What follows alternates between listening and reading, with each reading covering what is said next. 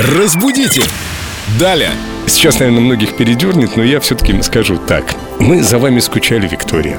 Виктория Полякова с нами, знаток русского языка, наш культуролог. Вика, привет. Привет, ребят. Не знаю, кто как, я по тебе скучала.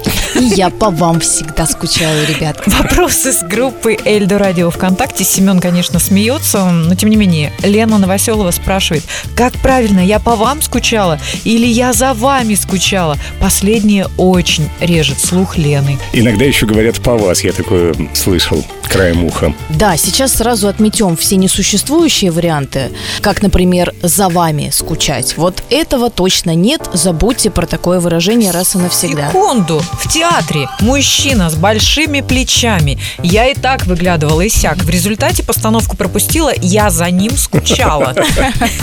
Но это очень редкая ситуация, крайне, в которой возможен такой контекст и такая постановка. Но вообще, конечно, скучать по вам. А то, что сказал Семен, по вас, да, действительно такая раньше была форма, она уже считается устаревшей. Отнесем ее туда вот э, выражением «моля извольтесь», э, «будьте добры» и вот этими всеми.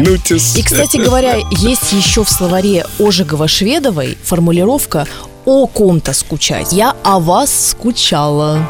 Это Вот. даже как-то поэтично звучит. Да, какой-то вот в этом есть такой шарм. Зафиксируем. У нас есть две формы. Виктория скучала о вас, и Виктория скучала по вам. А за вами просто не видно постановки мужчина. Пожалуйста, учитывайте это в следующий раз, когда пойдете в театр. Наденьте пиджак с плечами поуже. Разбудите! Далее!